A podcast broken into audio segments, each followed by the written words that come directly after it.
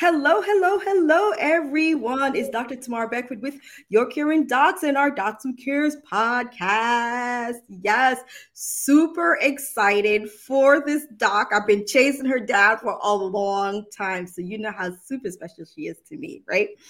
So, Today, we're going to be talking about all of our professional women when you look like it's all going right on the outside, but on the inside, oh my, my, my, my, right?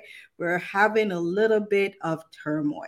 We're having a little bit of, hmm, we're not feeling like we're really up to par. We're going to dig all into that in today's episode. So I'm super excited. But I gotta bring in my guest in my Your Caring Docs fashion. Alrighty, so this wonderful, wonderful lady doc of mine, she's a graduate from the University of South Carolina Medical School. So, you know, I probably said it in the wrong order, but all my people from the med school, University of South Carolina, I got you people. We love you, we love you, we love you. Then she did her psychiatry training at UNC Chapel Hill, right?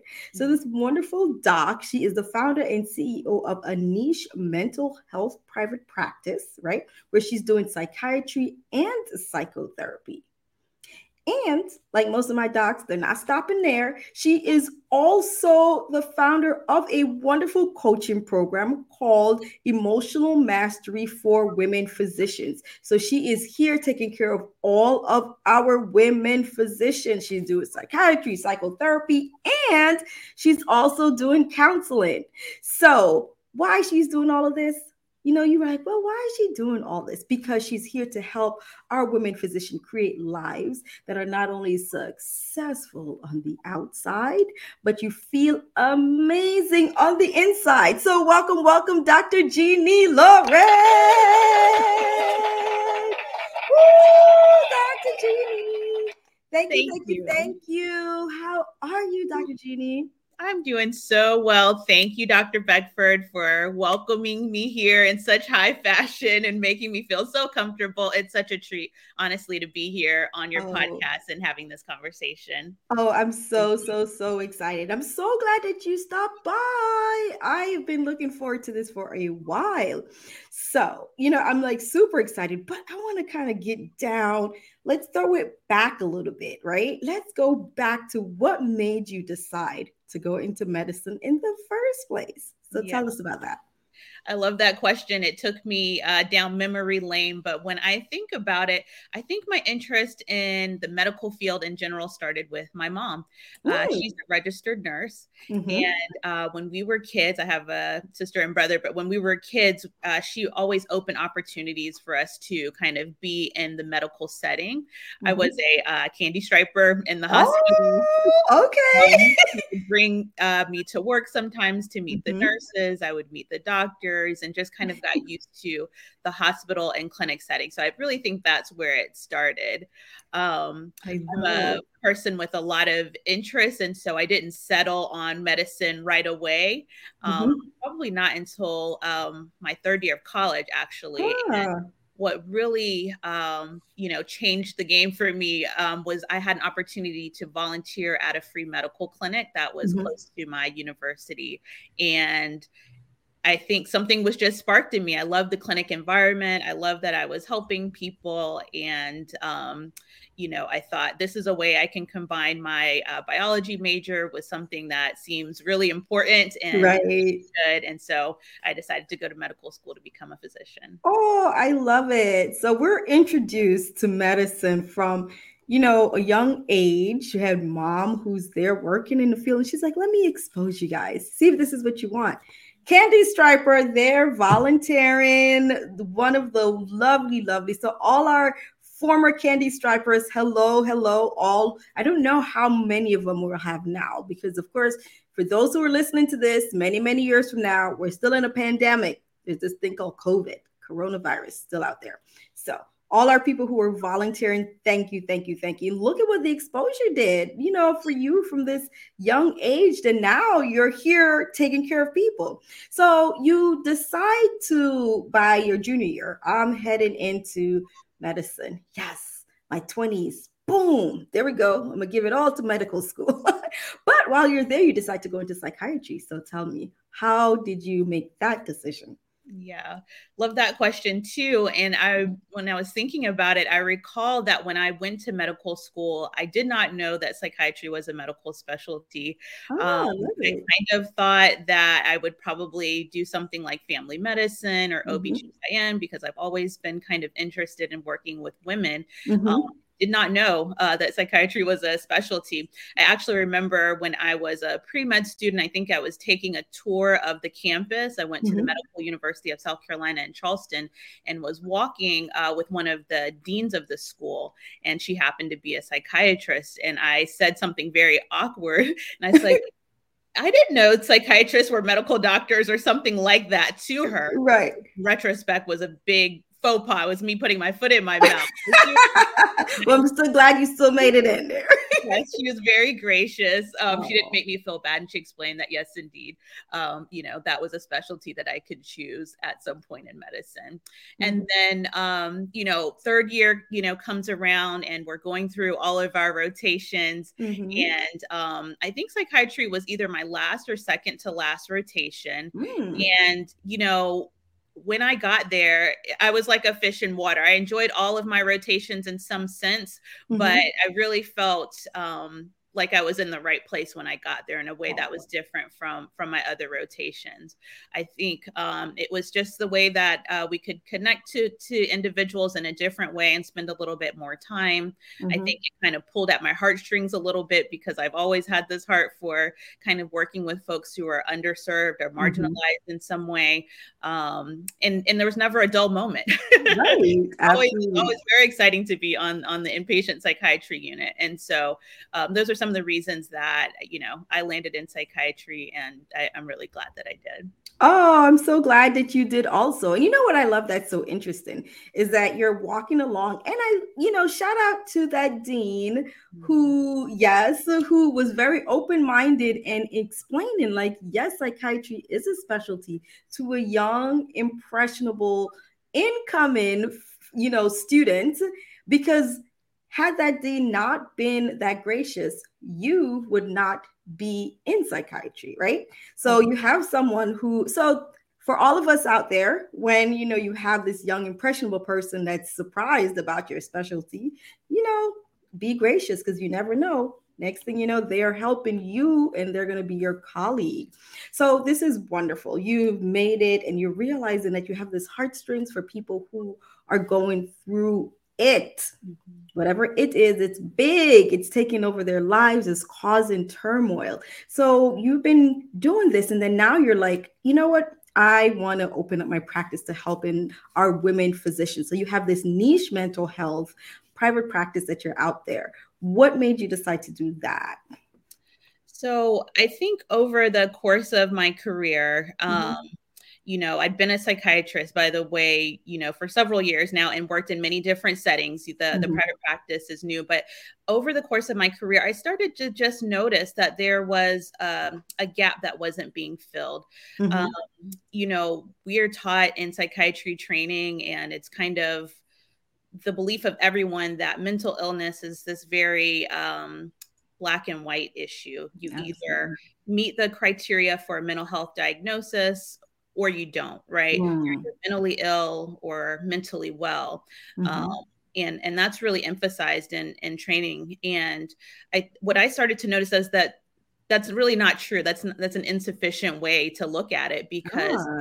in reality, there's a lot of gray space between having a mental illness that can be diagnosed by the criteria in the DSM and, mm-hmm. and not having a mental illness or being mentally well, I should say, right? Right, um, absolutely. Um, there's we we're all human beings right mm-hmm. and we mm-hmm. all have good days and we have bad days um, we all have emotions we all have thoughts we all have feelings um, and sometimes those things can um, sometimes the stress of life can can cause those things to be a little bit out of whack. And it doesn't necessarily mean that you have a, a mental illness right, right. Um, just because you don't have a mental illness doesn't mean you're happy either. And absolutely. So interested in i wanted to kind of close that gap and talk about that gray space that i think a lot of women a lot of women physicians a lot of professional people in general mm-hmm. um, fall in, where um, a lot of things are going well, they're functioning yes. well, they're showing up to work, they're taking care of their responsibilities, but inside there may be, mm-hmm. um, you know, some upset and some turmoil and not really knowing how to deal with that. And I think it's really important to to highlight that and mm-hmm. find ways to help that group of people because um, if we don't understand how to manage our emotions or get our relationships back on track or manage our stress and things like that it certainly can lead to to real diagnosable uh, mental health concerns. So this is um, an area that i really wanted to focus on and and provide uh, care um, mm-hmm. particularly to women to women physicians and i chose that group to to highlight and to mm-hmm. focus on because um, as quiet as it's kept physicians um, die by suicide at rates that are higher than anybody. It's the number one mm-hmm. uh, profession um, that has um, high suicide rates. And then women physicians are dying by suicide at rates that are 130% higher than the general public. So, um, wow. um, major problem and something Absolutely. really um, a solution. And so when I thought of this practice, I wanted to provide care uh, specifically to women physicians in a way that um, is comfortable and relatable and stigma free mm-hmm. and fits into busy schedules um, so that we can correct some of this. Um, um, so I really have a heart for that. And, and that's a large part of why I started the practice. I love it. And you know, the statistics are alarming. And I know when people see their probably thinking like, well, why are physicians committing suicide? As you mentioned, on the outside, everything looks great. You know, you guys are earning more than the average, you know, citizens. And, you know, your life is great, right? Well, why is it that you choose to commit suicide? But there's something else that's going on. You're mentioning the gray zone. There's so much that is untapped, that's not being discussed, that a lot of people are holding in, right? So, yeah. what are some of these? And I think that there's something that um, you mentioned, you know, with us talking offline before in the past, and that there's this feeling of feeling stuck. Mm-hmm. Yeah, let's talk about this stuck. yeah yeah so feeling stuck feeling trapped feeling disempowered is a place that a lot of women physicians and a lot of women in general find mm-hmm. themselves mm-hmm. and when i think about the contributors to the high rates of suicide amongst women physicians and the high rates of uh, burnout um, and, uh, and even the high rates of depression amongst women because women in mm-hmm. general by the way are diagnosed with depression at rates uh, twice that of men and so when wow. you think about you know what's contributing like what is going on here mm-hmm. um, I think about, you know, one, uh, being in these high stress careers, right? Like mm-hmm. medicine or mm-hmm. whatever career you might be in, that doesn't allow for a lot of emotion or vulnerability or error, um, really yes. demands perfection and that you have it together all the time. And then you couple that with um, very real social problems. There's um, women are earning less, right, for the same work as men. Um, mm-hmm. Studies and surveys show that uh, women physicians, for example, um, experience uh, less respect and less support in the workplace as compared to, to male colleagues. Um, mm-hmm. Um, women in a variety of professional areas find it more difficult to, um, you know, rise within their companies and up the, the ladder in terms of, of their careers. Mm there's a lot of uh, burden these days on women to, for many women, to be the um, primary breadwinner, sometimes the only breadwinner. Mm-hmm. Um, and when you think about physicians, there's a lot of um, student loan debt in, in the six figure. So lots of external pressure right there and then you mm-hmm. add to that some things that are unique to to to women right um, that mm-hmm. men don't experience like um, bearing the the brunt of the responsibility for raising children and mm-hmm. And oftentimes you know taking care of the household and i think covid has really highlighted um, mm-hmm. some of the limitations there as you know um, you know more kids are needing to be homeschooled and there's not good childcare even though um, moms have to work and i could yeah. really go on and on but i oh, think yeah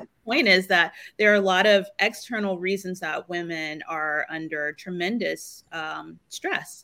And yeah. if you couple that, right, with um, barriers to getting help for it, right? Yes. So under stress and then hard to get help. When I think about medicine, and I think this applies again to a lot of professions and professional mm-hmm. women too. Um, there are real barriers that are in place when it comes to women trying to seek help, right? Um, whether it's for you know delegating some of that that household and childcare stuff that's not easy to do uh, mm-hmm. when you're working mom but then also uh, real repercussions that um, society and and job places put in place for seeking mental health help i know mm-hmm. that a lot of physicians don't uh, seek help because they're concerned about their medical licensure and if they're going to be able to keep their jobs if they if absolutely and so I think all that, all of that on the outside, and then all these barriers to getting help really does lead people to feel very stuck and very disempowered. And I think those are really um, major contributors to um, mm-hmm. high rates of depression and suicide and burnout um, that we that we're seeing. Absolutely, and you know, you've highlighted numerous different barriers that are existing, especially you know for those of us who are in the space here in medicine. You know, when you're sending out your application, you're reapplying. Do you have any mental health issues? Do you have barriers to, that will prevent you from providing excellent care? Even if, even when you're applying to the hospital systems, you mm-hmm. know, and I can see as a lot of psychiatrists and those who are in the mental health space have been trying to put forth is to normalize this. This is a part just as if you have diabetes, you have high blood pressure, it's okay if you have depression, normalize it. It's not to say, well, you're depressed, so you're gonna, you're not as great of a provider. You're mm-hmm. on antidepressant or anti-anxiety medication. So I can't see you being the one to take care of my loved one. You're not gonna be as great as a surgeon, you're not gonna be as great as a fill in whatever specialty because you have these particular challenges. So, you know, we even have those who were on the fence, they were able to cope. And then we have this additional burden of COVID. We're in a pandemic. So, how have you seen that tip people over the scale? Like, you know, you were there in the gray zone, but now we've gone to either very close to being completely diagnosed with this um like a mental health disorder or we have just given up like how many and have you seen a change during this pandemic yeah, I definitely have seen a shift. Um, and I mean, I think globally and in, in the United States, the statistics show that certainly people are being diagnosed more and mm-hmm. suffering more with depression, anxiety, and insomnia, and drug and alcohol problems. Mm-hmm. Um, I, I, think your question was about what what I have seen in practice, yeah. right? Yeah, and I think that has been reflected like in, mm-hmm. in, my practice, and I think some of the things that I mentioned before, like mm-hmm. women were already, um, you know, working really hard at work and working really hard at home, but now, um, you know, not having access again to to school sometimes or oh. uh, childcare sometimes or having to be out of work and therefore maybe missing wages because um, of contracting covid themselves or the kids yes. contracting covid you know leads to financial stress and so yeah we're human beings and so yeah all of those kind of things can tip anybody over over the edge mm-hmm. i think um I think one like major missing piece of the conversation is, you mm-hmm. know, what can we do um, to to help women stay uh, stay well despite and, and, with all these challenges, right? Absolutely. And I think that the answer is way bigger than we can get into now. I think there needs to be a lot changed in terms of you mm-hmm. know social reform, reform and the, the, the gender gaps and pay gaps and all of these things.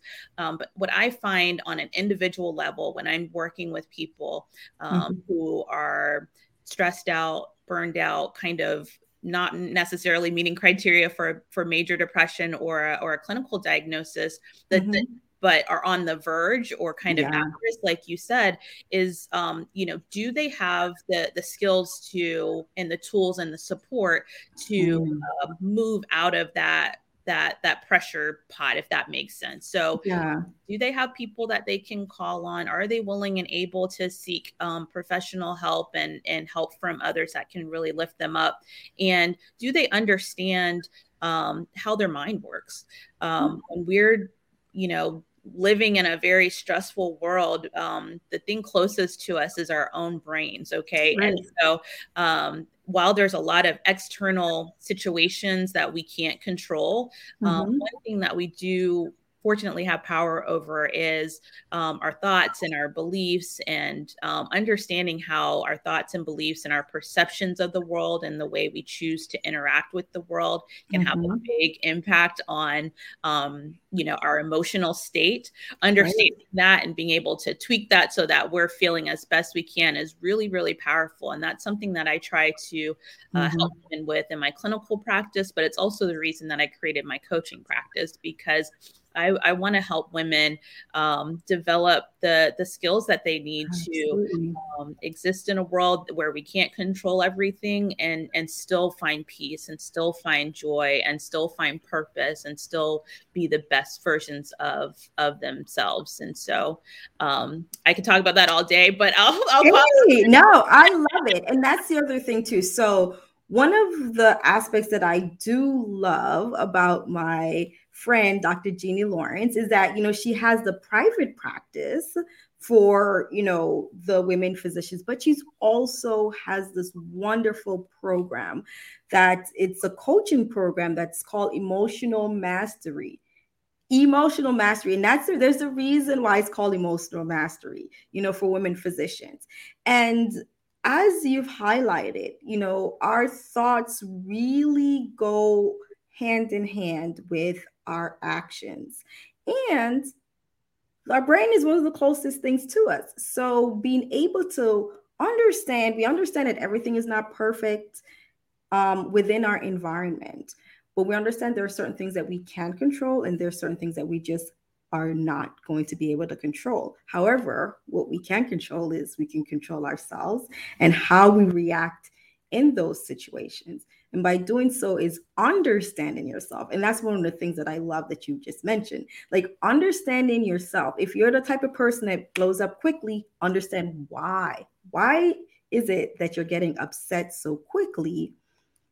And are you getting upset quickly over things that you really, if you took the time to really understand, maybe it's based on not your current argument, situation, or where you are, but maybe it's based on something else. So if you can understand it, it will help you to break that pattern and that will bring a little bit more peace within right?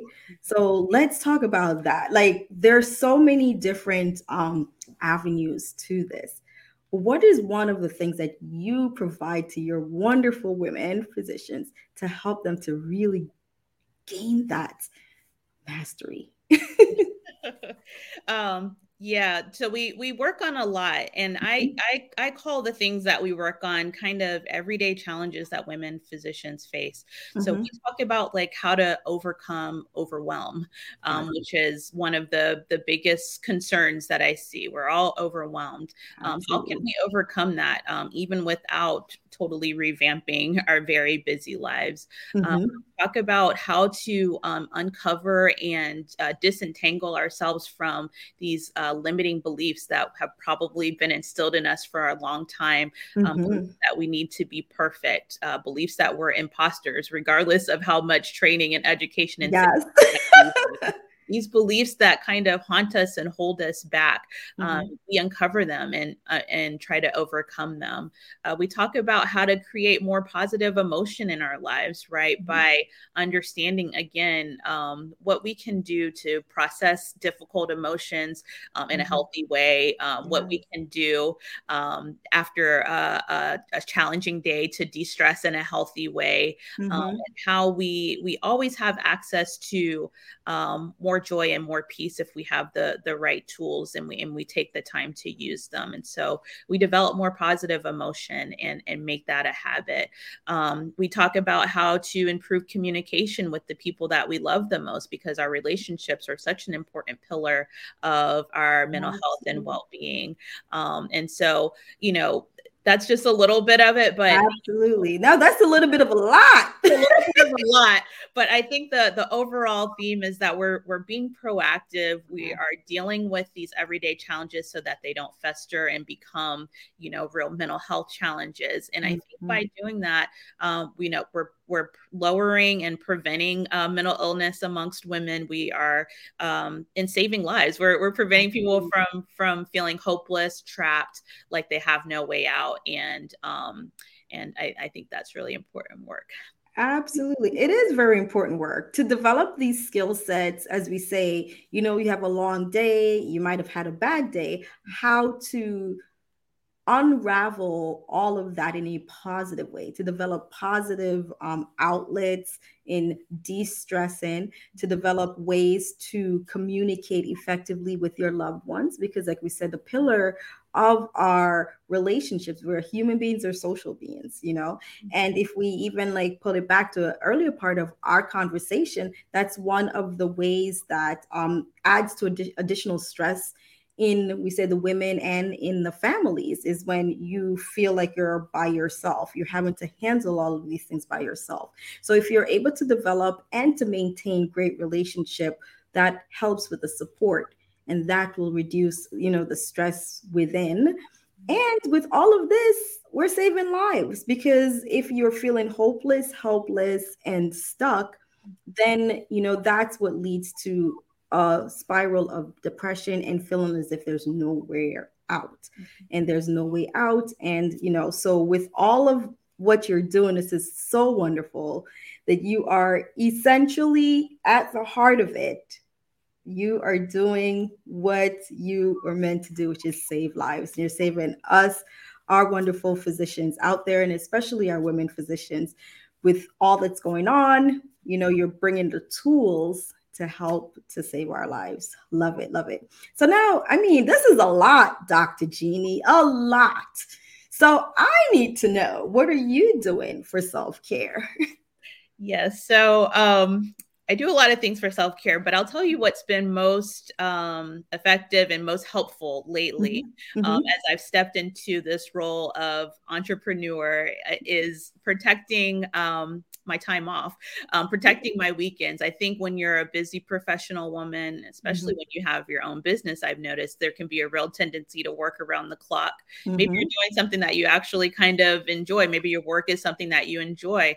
Um, and mm-hmm. so um, it can be hard to pull yourself away from that. Um, but what mm-hmm. I've been doing is shutting it down at, you know, about five o'clock on Fridays because the weekends need to be um, spent, you know, uh, rejuvenating and recharging and connecting mm-hmm. with people I love and taking care of myself so that I'm able to start the week fresh. So having those boundaries around work, I think, um, is a really um, important way um, that I've found to to kind of um, practice self care. Wonderful, wonderful boundaries. So much within that one word, but so much in it.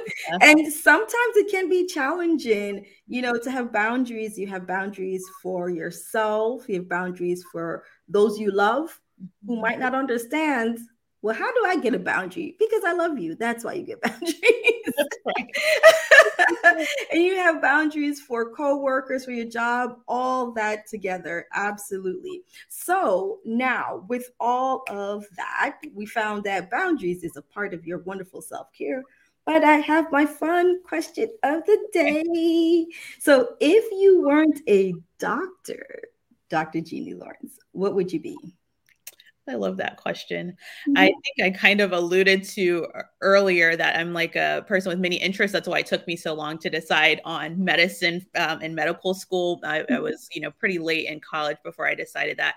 I think I would be an interior designer if I wasn't. Uh, You're my second interior designer. Shout out to my yeah. best friend, Dr. Doris Fatiju. She's also loves interior designing. Yeah. Wonderful. Okay now I have two people to help me design because designing is just not one of my talents. so love it, love it. oh, I love it. So many creative people. I love it, love it, love it. Alrighty, so Dr. Jeannie Lawrence, there's so many people who are watching and just like, oh, this is fascinating. And you are right. We're stressed out. I need to find ways, healthy ways to cope and to handle all that's going on in my life, where can they find you? So I um, I created a uh, free resource um, for anybody listening. Um, mm-hmm. You can find it at my website, which is www.jeannielawrencemd.com. Mm-hmm. Um, spelled just like it is at the bottom of the screen there without the doctor in front. So jeannielawrencemd.com. Mm-hmm. And if you go there, um, there's an option for you to sign up for my free guide, which I call How to Have a Great Day even if you're overwhelmed and have a million things to do. And so I kind of um, shed light on a very unexpected reason that we're all overwhelmed, mm-hmm. um, something that you may not have thought of, and then give some very simple, actionable steps that you can apply starting today um, to have a great day and then build on to create more great days for yourself. So Wonderful. go to my website, sign up, and I'm, I'm happy to send it straight away. Absolutely. All righty. So, you guys, if you need to get in contact as one of our uh, lovely doctors, she interior designs our brain. I love it. so, yes, Dr. Jeannie Lawrence is here to handle all of us who are dealing with overwhelm. Boom, boom. She's knocking that out the ballpark, right? As a wonderful resource available on her website, which is at jeannielawrencemd.com. Right. Right. JeannieLawrenceMD.com. Alrighty. So Jeannie, for those of you guys who are listening, Jeannie Lawrence is J E A N N I E. Don't forget the second N, JeannieLawrenceMD.com. You'll find all the wonderful resources she has there for you. And then you'll be able to connect with her if you'd love to be a patient or a client of hers. I know you guys have really had a great time on this episode as I did. So do not forget to leave a five star review for us and Dr. Jeannie Lawrence. And this will be available on our wonderful new website. So today I am going to post our website, our Docs Who Cares website as a part of our Your Caring Docs, boom, slash docs dash who dash care and you'll see list of all our wonderful guests and all the wonderful podcasts will be available. There's this part that says listen here. Boom, that's all you have to do. Hit listen here and you'll be able to hear all of our wonderful guests such as our Dr. Jeannie Lawrence who's here taking care of us. All right. So, Dr. Lawrence, do you have any parting words to give to our guests or those of us who are listening or probably watching? Um, you know, my my parting advice would be to uh, seek help often and early. So mm-hmm. um, don't try to figure this out on your your own if you're not feeling your best. Um, go ahead and talk to someone. There's a real tendency for us to feel like we should all have it figured out and should be able to figure it out, and that's just not the case. So early and often is best. And also, I wanted to thank you, Dr. Beckford, for what you're doing to help women take amazing care of themselves. I think the work that you're doing is powerful and amazing and needed. And it's been such a delight to be here today. Thank you. Oh, thank you, Dr. Jeannie. Alrighty, guys. Thank you so much. Now you understand why I'm so excited to have Dr. Jeannie Lawrence. I know you guys love this. So don't forget to let her know by leaving her wonderful review. Thank you all. Have a great day, and we'll see you guys next time. Bye bye.